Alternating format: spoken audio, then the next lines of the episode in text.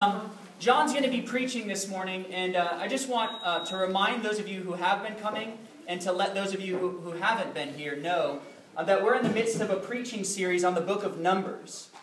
And uh, part of the reason why we're preaching on the book of Numbers is uh, that it's actually really appropriate for the season of Lent. Um, during the book of Numbers, uh, the people of Israel are in the wilderness being tested for 40 years. And we learned last week that they, they really all failed the test. Even Moses himself was not considered worthy of entering the promised land. And uh, they had to wait for the next generation to go in. Um, but it's, it, so it's appropriate because in Lent we, we do 40 days of fasting, which also uh, is connected with Jesus' um, 40 days in the wilderness being tempted by the devil. Of course, Jesus did pass the test. Um, the other reason why, um, why we really wanted to do this series is because um, and it's really that it's not just a general series on Numbers. The series is difficult passages in the book of Numbers. And we've been looking at some really existentially troubling passages, and we'll continue to do that for the next couple of weeks. And part of the reason why we're doing that is because um, we want people to have a chance to wrestle with these kind of passages in the midst of the body of Christ, not just on their own in their prayer closet, what do we do with this passage that talks about a woman accused of adultery, you know, drinking this like dirty water in the tabernacle? Or what do we do with the command to destroy the Midianites? Or what do we do with this confusing passage of Balaam, who seems like sometimes he's following the Lord, sometimes he's not, which John is going to be preaching on today? Um, and so we, we thought it would be good to bring these things to the body and to be wrestling with them together. And part of what's going on there too is us recognizing that even though there might be some more cultural distance for us between us in the book of Numbers than, than there might be in the, you know for us in the Gospels or us in Paul's letters or some of the New Testament writings, that we want to uphold this as God's word and say that God's word has something to say to us today, that the book of Numbers has something to say to us today, not just to Israel back then. So understood in context. So John is going to come up here and bring the word for us this morning. Pray with me. Father God, I pray that you give us humility this morning before your word. Lord, that as we come to this difficult passage, that we wouldn't um, be tempted to judge it um, or, um, or put ourselves over it. But Lord, that we would sit under your word as faithful disciples, that we would listen, that we would listen for your voice and for what you're saying to us through it this morning. I pray, Lord, that this word, this complex and troubling and weird word of Balaam, would speak to us and help us in our relationships with you. Mm-hmm. Please speak to us loud and clear, Lord, in Jesus' name. Amen. Amen. All right, so Balaam. This story definitely qualifies as difficult. It's kind of a delightful story, but it's definitely difficult. And not so much because it's theologically difficult, like some of the other things we've done so far, but mostly because it's just plain weird. And the talking donkey is just the tip of the iceberg. so, what I want to do this time, and this isn't always what we do, but what I want to do this time is to start by looking at what the rest of the Bible has to say about Balaam. Because there's a good rule of thumb when you want to understand the Bible that the church has used for centuries, and it's this Scripture interprets Scripture. Mm-hmm. It's a very important rule. And what that means is that when we come to the Bible and we don't understand something and we feel like we need help, the first place to go is to other parts of the Bible itself. Because we believe that it's one word that God's given us and that Scripture sheds light on itself. Okay, in the case of Balaam, this is a good example of this because uh, Balaam comes up another four times in four different books of the Old Testament and in three books of the New Testament. And in every single case, he's portrayed negatively. He's portrayed negatively. So uh, we read that passage from 2 Peter, and that is a perfect example. Okay? So in that passage, um, Peter is talking about a very dangerous kind of person. Peter's least favorite kind of person the false prophet in 2 Peter that we read. And Peter's example of this dangerous kind of person is Balaam. Balaam, son of Beor. So that shows us what we should make of this story before we launch into it. The, the Bible unilaterally says that Balaam is a dangerous person, a person to be avoided. He is an enemy of God. He is an example of how not to relate to God. All right? And we need to keep that in our minds as we go through Balaam's story. Now, his story is in uh, Numbers 22 through 24. And uh, I sent out an email to some of you earlier to say, bring your Bibles this week. There's more in this story than we could have printed in the leaflet. Um, so if you have the leaflet, that's better than nothing. But if you have your Bible, that's even better. Numbers 22. Um, so what I'm going to do is fly over the whole of Balaam's story in those three chapters so that we can be on the same page. Balaam's story comes at the end of Israel's wilderness story. So Israel has been in the wilderness 40 years. It's now 40 years since they heard God speak to them from Mount Sinai. And almost everyone who actually crossed the Red Sea is dead. And this is when Balaam enters. So, right at the end of their wilderness journey, the Lord's been leading them through the wilderness for 40 years, and right at the end, He leads them up the eastern side of the Dead Sea, up the east of the uh, River Jordan, and brings them to a campsite called the Plains of Moab. And the Plains of Moab is the last campsite before they launch their conquest of the Promised Land. And it's here on the Plains of Moab that Moses delivers his last great sermon, which is contained in the book of Deuteronomy and I will not be as long as that today. um, and uh, so it's a very important place, and it's Moses' last stop because he never makes it across the Jordan into the promised land. Now, on the way up to the plains of Moab, Israel has to fight two battles. So, first, it defeats Sihon and the Amorites, and then it defeats Og and Bashan. Those two little battles. And they are like two little tremors before the great earthquake of the conquest which is about to follow when they take the whole land. But those two battles are hardly talked about in the Bible. They're just little footnotes. Um, they're like little tremors before the big conquest. But it's enough to get King Balak nervous because he is the king of the Moabites, and they're another um, country that's on that eastern side near um, the Amorites and Bashan.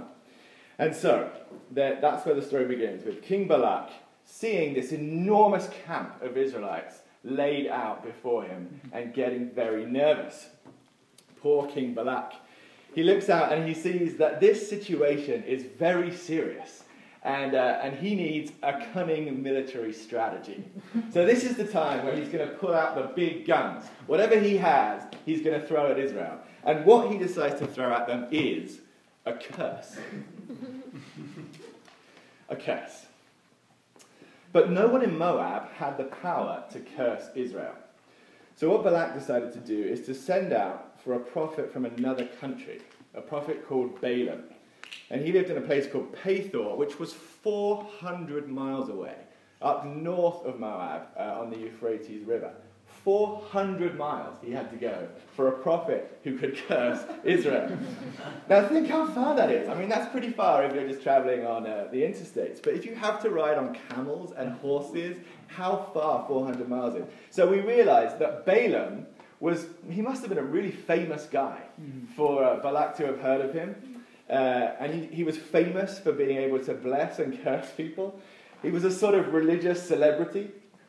Um, so he was a pagan prophet, what they call a seer. Um, and he was known to have a special uh, spiritual power. And Balaam, unlike the prophets of Israel, could be hired for money. You could pay him to bless and curse people. Uh, so he's kind of like a spiritual hitman in this story.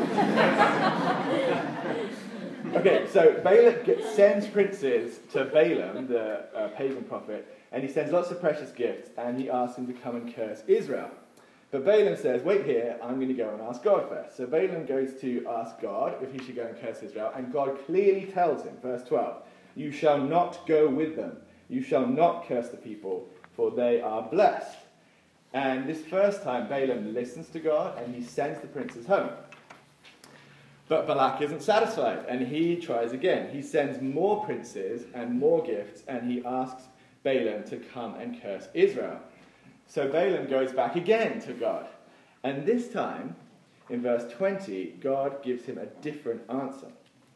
Verse 20 says, And God came to Balaam at night and said, If the men have come to call you, rise, go with them, but only do what I tell you. Very interesting. So the second time, Balaam did go with the princes. And then in verse 22, it says that God's anger was kindled because he went, and the angel of the Lord took his stand in the way as his adversary. So God stood as Balaam's enemy, as an angel. But Balaam didn't see the angel, and his donkey did. Right? So, three times the donkey swerves or drops down to avoid the angel. And three times Balaam, who doesn't see the angel, gets frustrated and strikes out at the donkey for swerving off the road. And then at last, God let the donkey speak up and defend herself. And she said, as Bev so delightfully did, can't do it as well as Bev, Why have you beaten me these three times? Um, and then God finally let Balaam see the angel uh, that the donkey had been avoiding. So Balaam falls down on his face in terror. But if you keep reading, which is actually printed, he still keeps going with his journey. So on he goes, and finally he meets King Balak, the guy who's wanted to see him for so long. And Balak took him up a high mountain to see the people of Israel so that Balaam could curse them. And three times, if you read through the story in Numbers 23 and 24, three times they build an altar and they offer sacrifices and they get ready to curse Israel. And three times Balaam blessed the people of Israel instead of cursing them. So King Balak gets pretty frustrated with Balaam. and in verse 10 of chapter 24, we read Balak's anger was kindled against Balaam, and he struck his hands together and said, I called you to curse my enemies and behold, you have blessed them these three times. And in that verse, there are lots of echoes of um, the interaction that we've just read about between Balaam and his own donkey. So there's language that overlaps. So in the donkey episode, God's anger is kindled against Balaam. And then in this um, cursing episode, Balak's anger is kindled against Balaam. Same word. And then um, Balaam struck his donkey in frustration, and Balak struck his hands together in frustration. Same word. And then uh, Balaam, uh, Balak accuses Balaam of offending him these three times, which is exactly what the donkey had said. Okay, so the two men are failing, failing, failing to curse Israel, and eventually King Balak sends Balaam home, but he has uh, one more ace up his sleeve, and he has a final fourth oracle, which says, that Israel will crush the forehead of Moab. this guy really needs, knows how to win friends and influence. so that's the whole story of Balaam in a nutshell, and it's very weird. And I don't know about you, but when I get to the end of the story of Balaam, I actually, I mean, I end up feeling pretty sorry for the guy. Because everybody's mad at him, right? God is mad at him, King Balak is mad at him, even his donkey's mad at him. but it seems to me like, as you read through this, that Balaam did his best, right? So at every point, he asks God what he should do. And God tells him, and he does it. He does exactly what God says. And he says things like, Though Balak were to give me his house full of silver and gold, I could not go beyond the command of the Lord. Right? Pretty reasonable. That sounds like something that a believer would say. And then Balaam never pretends that he's going to do anything other than what he does. He's completely honest with King Balak all the way through. He says at their first meeting, Have I now any power of my own to speak anything? The word that God puts in my mouth, that I must speak. And that's what he does speak. What came out of Balaam's mouth was a blessing over Israel, not a curse. It was a word straight from the living God. So Balaam did what God wanted, right? He did what God wanted. So, my question when I come to this passage is why does the New Testament give Balaam such a hard time? Because on the face of it, he just looks like an honest guy who's trying to make the best of a very confusing set of circumstances and some pretty conflicting messages.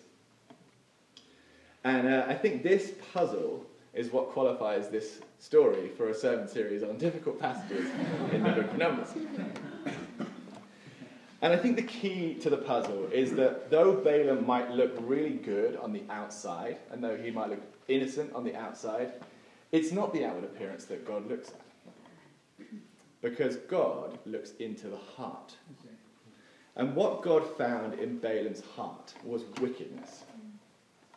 And if we look closely at the text, we can see the evidence for that. So let's take you through that. So, first, Balaam was a man who thought he could manipulate God. Um, the verbs for what he does in communicating with God are of pagan ritual. So, he's a guy who practices divination, and he's a guy who uses omens in his communication with God. The pagan rituals, which is part of the whole system of pagan religion, which is not really serving God, is really trying to manipulate God to do what you want. So Balaam doesn't really want to be God's servant. He really wants to be God's master. He wants God to serve him. And he wants to manipulate God's power for his own profit. So the second thing about Balaam is he's clearly a lover of money. He loves money. So when the princes first come to him, God gives him a very clear and definite answer. You know, I have blessed these people. You can't curse them. That's very clear and definite, very unambiguous. And, uh, and then the princes go home, and the only thing that changes the second time is that they come back with more money. Mm-hmm. We're going to give you more money, more honor. And Balaam thinks, well, I'll just go ask God again. but why would he ask God again? Is God's answer going to change because they're offering more money? Is God going to say, oh, what? How much?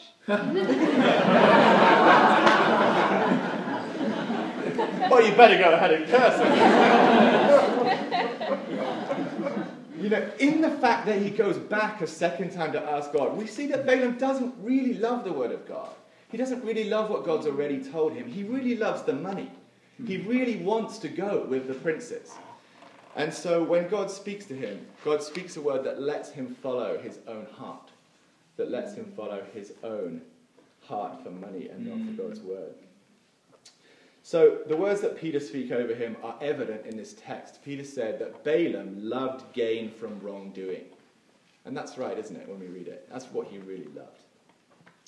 And the third thing that's clear is that Balaam hated God's people. He hated God's people. So he stood up and he wasn't able to curse the Israelites.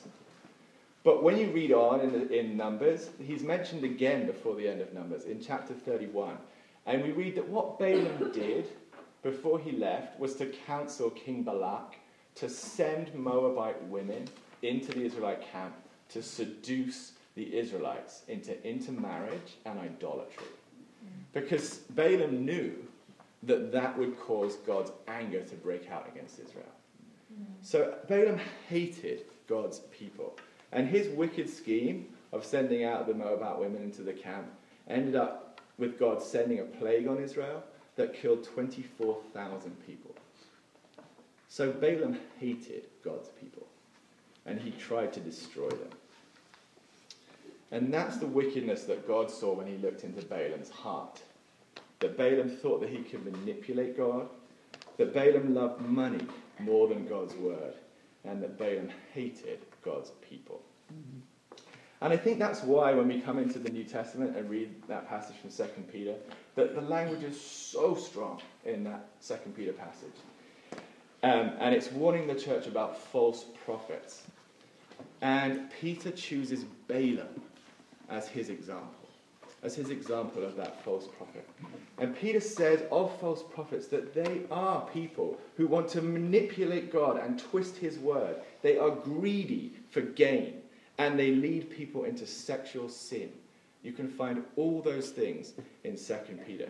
And if you see those characteristics, someone who wants to manipulate and twist God's word, someone who's greedy for gain, and someone who leads people into sexual sin, you know that you have a false prophet right there.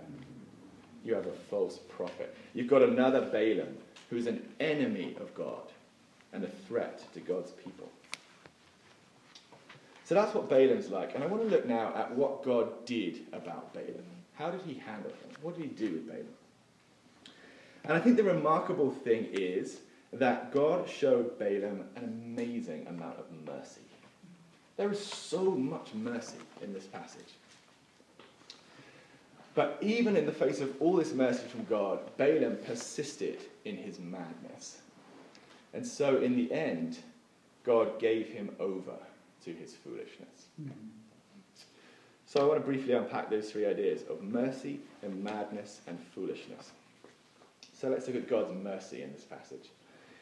what's amazing is that Balaam is a pagan prophet with no connection with Israel, and the living God is speaking to him. There's no doubt that when he hears the word of the Lord, that that is really God. That's really the living God.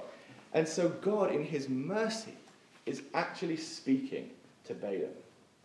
God's giving Balaam his true and life giving word, even though Balaam himself is such an unworthy recipient of it.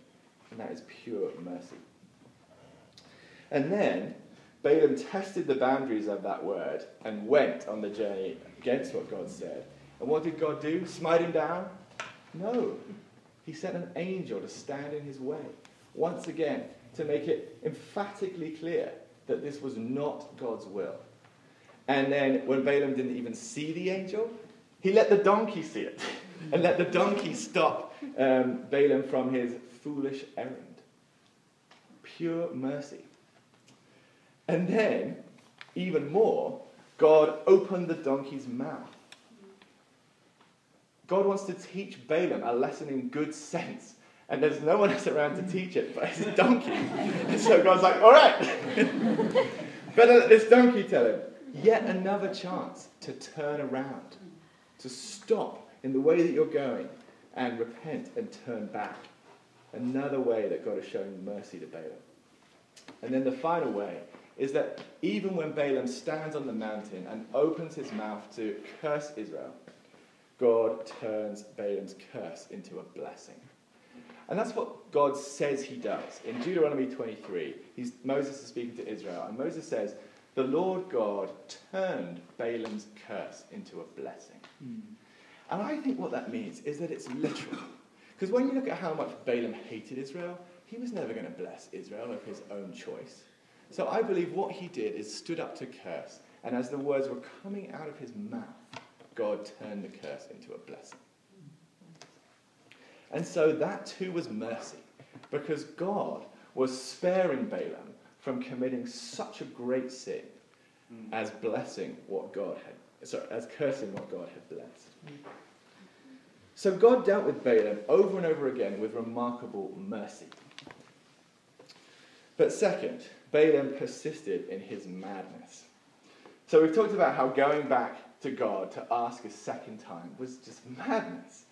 And then the donkey saves his life by falling over and going off the road all those times. And he threatens to kill the donkey. And that's just madness. And he sees the angel. Okay, I love this thing. He sees the angel, and the angel's got this sword. He's standing in the way. And these are Balaam's words after he sees the angel. If it is evil in your sight, I will turn back. If it's evil, if it's evil in your sight, the angel's standing there with a sword ready to kill him for what he's doing, and he's still wondering whether it's a good idea.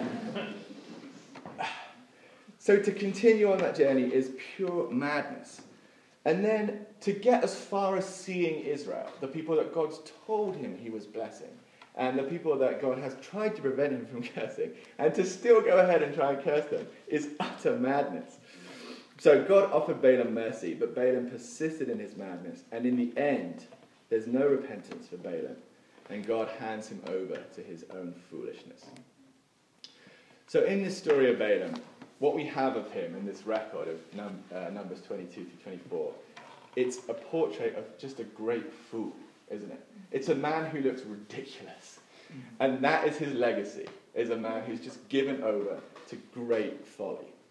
So here's some ways that that's evident in the text. So Balaam calls himself a seer, but he's completely unable to see. He can't see the angel, and even his donkey can see it. Balaam is a thug. He abuses a witless creature who is saving his life. The donkey speaks and he says, I'm ready to kill you with my sword. He's just a thug. He's a prophet who thinks that he can manipulate God, but ends up being completely under God's power. He looks so foolish for trying to stand up against God. He's a hater of God's people, and he becomes the instrument of their blessing. And he's a lover of money who really wants to do the job he's being paid to do. And over and over, he can't do it. he just comes over as an utter fool. And, um, And so the, the narrator of this story draws strong parallel, parallels between Balaam and his own donkey. The language we've already talked about, about how um, the. Okay, so here's some things. Three times the donkey does something other than it's being commanded to do because the Lord is preventing it. And three times Balaam does something other than what he's being commanded to do because the Lord is preventing it. And in both cases, the employer responds with intense frustration because he can't get the kind of service that he's expecting. In both cases, the Lord opens the eyes of the servant. Balaam's oracles say uh, several times that God has opened my eyes. And in both cases, God directly puts words into the mouth of the servant which surprise the employer. So Balaam's relationship to King Balak is paralleled with the donkey's relationship to Balaam. okay, so in the end, Balaam's madness turns him into a witless mouthpiece of God's words. So what, when we read this uh, story, something that comes forward is that God's words to Balaam can seem pretty confusing. So uh, we can read this and think, oh, I wouldn't know what to do in this situation. God's saying this and he's saying this. But actually, what's going on is that God's treatment of Balaam is extremely brilliant. It's extremely wise. Because God handles Balaam in a way that exposes the inconsistency of his own heart, mm-hmm. that allows him to behave in line with what he really loves and not with the sort of false pretense that he's put over. God treats Balaam in a way that consistently shows him mercy and gives him over and over a chance to repent. Um, God treats Balaam in a way that allows his own foolishness to condemn him. So that by the end of the story, it's evident that he is a person that should come under God's judgment. And so, God, in the way that he treats Balaam, is proven good and powerful and wise. That everything he did was to handle this situation perfectly. Now, that can all seem quite distant from where we are this morning, so I want to um, try and bring home three lessons from the story of Balaam. And the first is from this idea that God is merciful even to his worst enemies. That Balaam was probably very high on the list of the worst enemies of God and his people that have ever lived and that we saw God's interaction with Balaam to be mercy after mercy. He gave him lots of chances to turn around, to turn back from the way he was going. So I want to think who today are the people who are listed among the worst enemies of God and his people? Who are those people today? Mm. Maybe they're terrorists who are beheading Christians in other countries. Maybe they're political leaders in other countries who are persecuting the church trying to stamp it out of existence. Maybe they're leaders within the church itself who are teaching wrong things about Jesus and the gospel.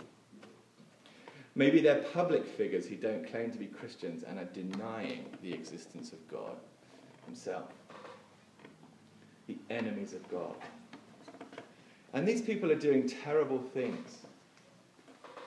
But they have not fled from God's love, have they? and they have not sinned themselves outside of his mercy. If Balaam can find mercy from God, then who will not find mercy? God is merciful even to his worst enemies, and he answers their hatred with kindness.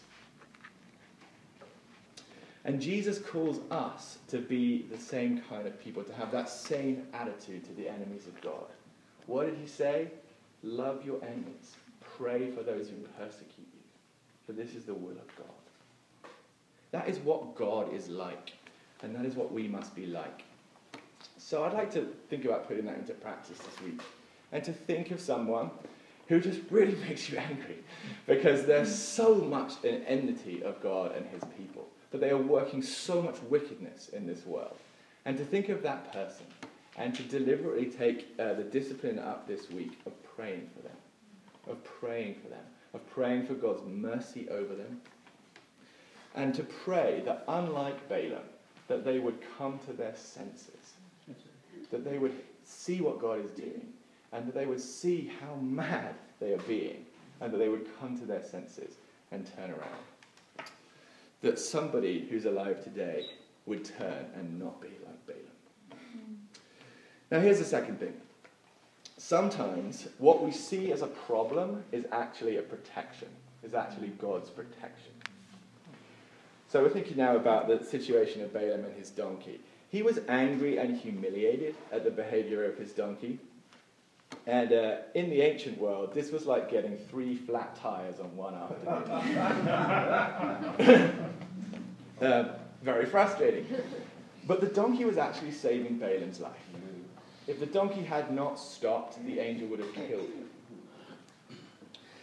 And I think that's a good lesson for us because we all face situations every day that frustrate us and hold us back. and that things like sickness or unexpected delays in the traffic or computers that suddenly get that blue screen of death on the morning of your big presentation. And it's easy to let those things annoy us and make us angry. But what if God allows those kind of things from time to time for our protection? Because God knows things and He sees things that we don't see. If then we get angry at those frustrations, we look pretty foolish, don't we? We look like Balaam beating his donkey with a stick. So let's assume that God might be showing us mercy in those frustrating moments. Instead of assuming that He's just forgetting about us, that He's showing us mercy, that He's protecting us. Because Balaam helps us see that sometimes things that look like problems are actually protections. Sometimes interruptions are opportunities.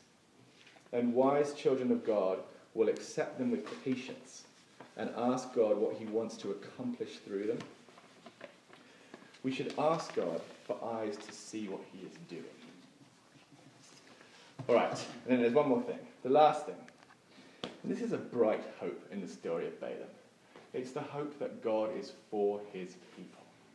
And that God is really good at taking a curse and turning it into a blessing.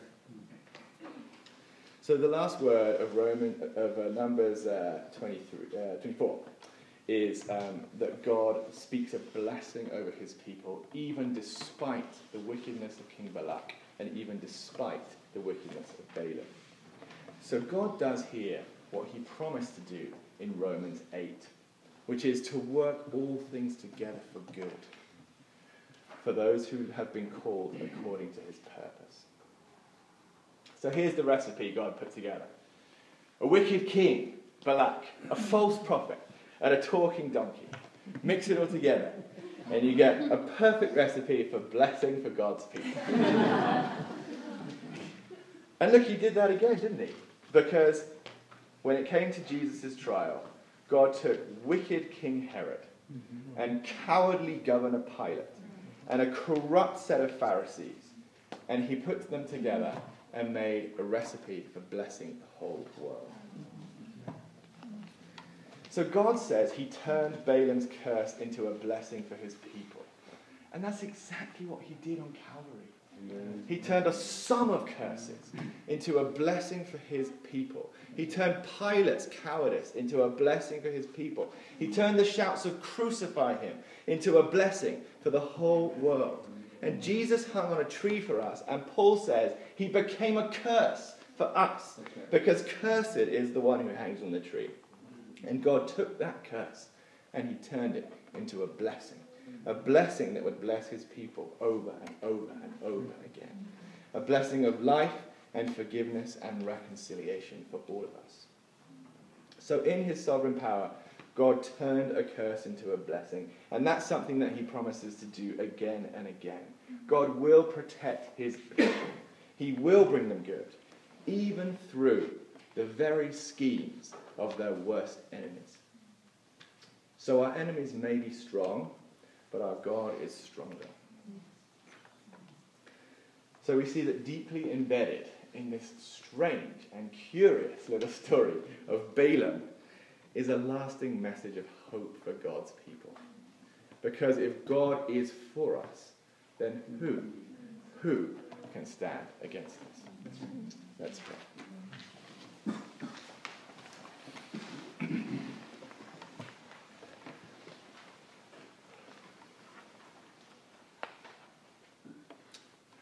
Father, I pray that this story of Balaam would give our hearts sobriety, give us pause and caution that we would see in him the kind of folly that the human heart is capable of,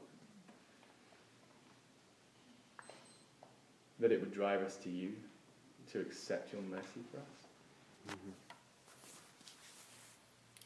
And I pray, Lord, that this story of Balaam would give us hope. Give us hope that the worst of what comes at us through this world, through sin, the flesh, and the devil, is not stronger than you. Please, Lord, fill us with that hope. If we are tempted to despair this morning, feeling like the tides of evil in this world are overwhelming us, fill us with that hope that you can turn those things into a blessing. That you can take the worst of what Christians face and make it resound in blessing for the whole world. You are the transforming God, and we praise you and we bless you.